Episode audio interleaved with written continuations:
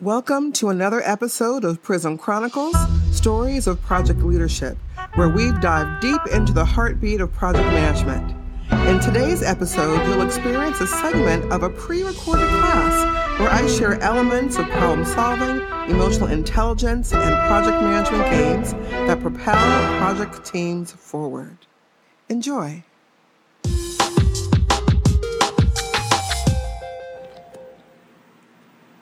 So, with the seven step problem solving formula, our very first thing to do is understand what the problem is. What are we trying to solve for, right? So, now that you know me better, since this is day two and all, do you think that I talk in meetings? Do you? I don't talk in meetings, I don't say anything. So Savannah says no. James, like, yeah, probably. probably so. Probably so. I'm also a driver type A personality, right? So I was I was told by people that I sat near that I talked to myself all day.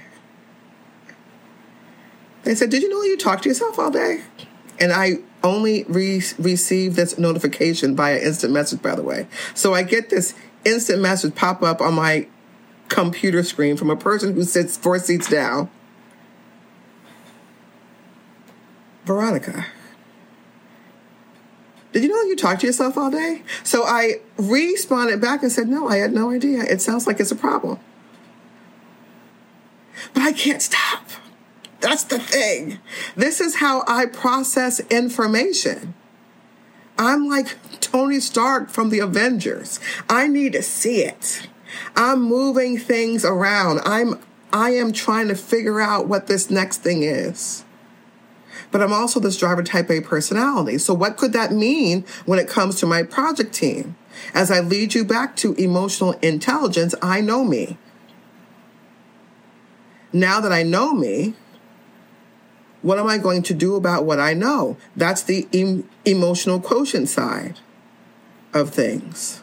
So I know that my project team if I put an idea out there, they're going to think that this is what I want us to do. That's not what I want us to do. I'm just tossing ideas. I just want us to start figuring out what is possible. I want to break that mold of what you're used to doing and then take you into what could be. I want that. But I know that not everyone on my team is open to that yet. So I have to figure out ways to make them open. We in project management play games all of the time. We do. So now I have someone on my team. I will call them one of my quieters, right? Because I'm very much not. So I will say that they are one of my quieters. And they have a problem that they need to try to fix. I'm here for you. Let's figure it out. So we're going to play a game. And I'm going to put the person who needs help in the middle of the circle. And I want you to be creative with me. So these segments that you see on the sides, I want you to think of those as team members. These are team members. The person who needs help is in the middle. The name of this game, I try not to rhyme, but it happened anyway. The name of this game is the Fish Bowl Exercise. This is called the Fish Bowl Exercise. So the person who needs help here, if they feel comfortable saying what the problem is that they're trying to solve for, I'm going to give them the floor so that they can do that. If they do not feel comfortable speaking to the masses, then I'm going to speak on their behalf. Sally needs assistance with whatever that thing is. She has hit a brick wall, and we are here to give her other possibilities of how we can fix this thing. Okay. So, our first thing is to define what the problem is. And then we're going to talk about all of the data that we know right now. What are our knowns? What are our known unknowns? What are the variables? Let's talk about it. Now, now that we have this data, let's generate solutions. What are the possibilities?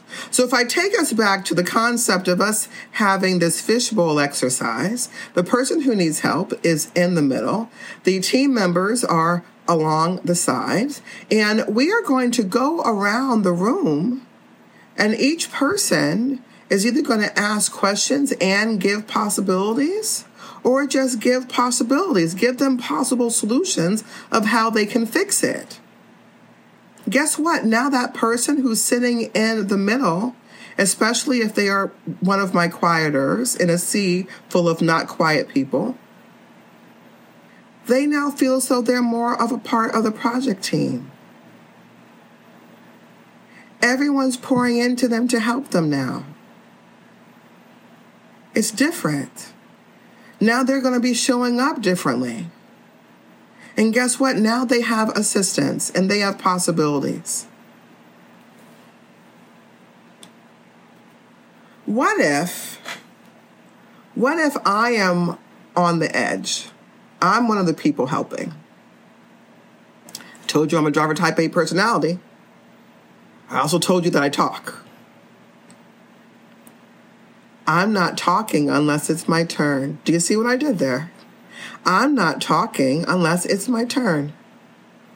So if I have other people who are like this too, they're not talking until it's their turn. Now all of my quieter con contributors, they also feel as though they're more a part of this project team. There's a development taking place. Okay. Now, what if the person who sits in the middle says, you, know what, totally get the purpose of this, Veronica, but what I'm not going to do today is sit in the middle. I'm not doing that. And you can't make me do it. Okay, fine, fine. So we could play another game, right? Now, once we've taken care of you, if there's someone else that feels comfortable, and they need help, we can do the exact same thing for them. But now the person who was in the middle is on the side pouring into this new person, right? But what if they don't feel comfortable doing that? I'm not sitting in the middle of the circle, Veronica. You can't make me. I could pass out post it notes. Ah. I could pass out post it notes and I could tell them what I want you, you to do is be a part of this silent exercise. And with this silent exercise, our problem that we're solving for is this. What I would like for you to do, please, is type an idea, write an idea on this post it note, as many as you can think of, one idea per post it. I'm going to give you four minutes to do this. And then I'm going to collect up all of your possibilities. I'm going to put them onto the, the wall. I'm going to combine like ideas. I am then going to pass out those dots, the red, yellow, green, blue dots. I'm going to pass out those stickers. And what I want you to do, please, is head up to the wall and put a dot on the idea that you think we should try first. So now I have one poster that has most of the votes another post-it that has less votes, another post-it that has less votes. But I have possibilities now. I have possibilities. There's a reason why I spend so much time on step three. Because I don't want to go back to step three. I don't. I want us to now take our possibilities, our possible solutions, choose one, implement it, and then see if it works. I want you to compare step six, evaluate the solution, to step one, define the problem. We're always solving for X. Did we solve for X? If we did, great. If we didn't, we can just head back down to step four. We don't have to try to brainstorm solutions again because we already did that. Now we're just going to the next one. Okay. If it does solve for it, fantastic. Celebrate. Please do not forget to celebrate. I'm not saying it's a pizza party every time. One time is fine, but not every time.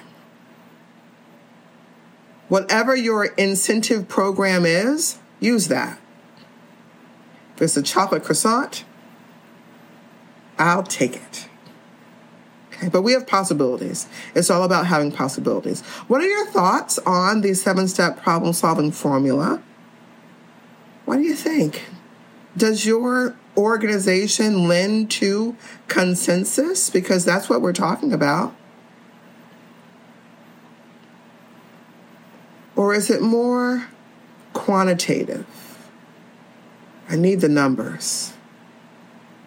What are your thoughts? You've been listening to Prism Chronicles Stories of Project Leadership, hosted by Veronica Lane of Veronica Lane Consulting.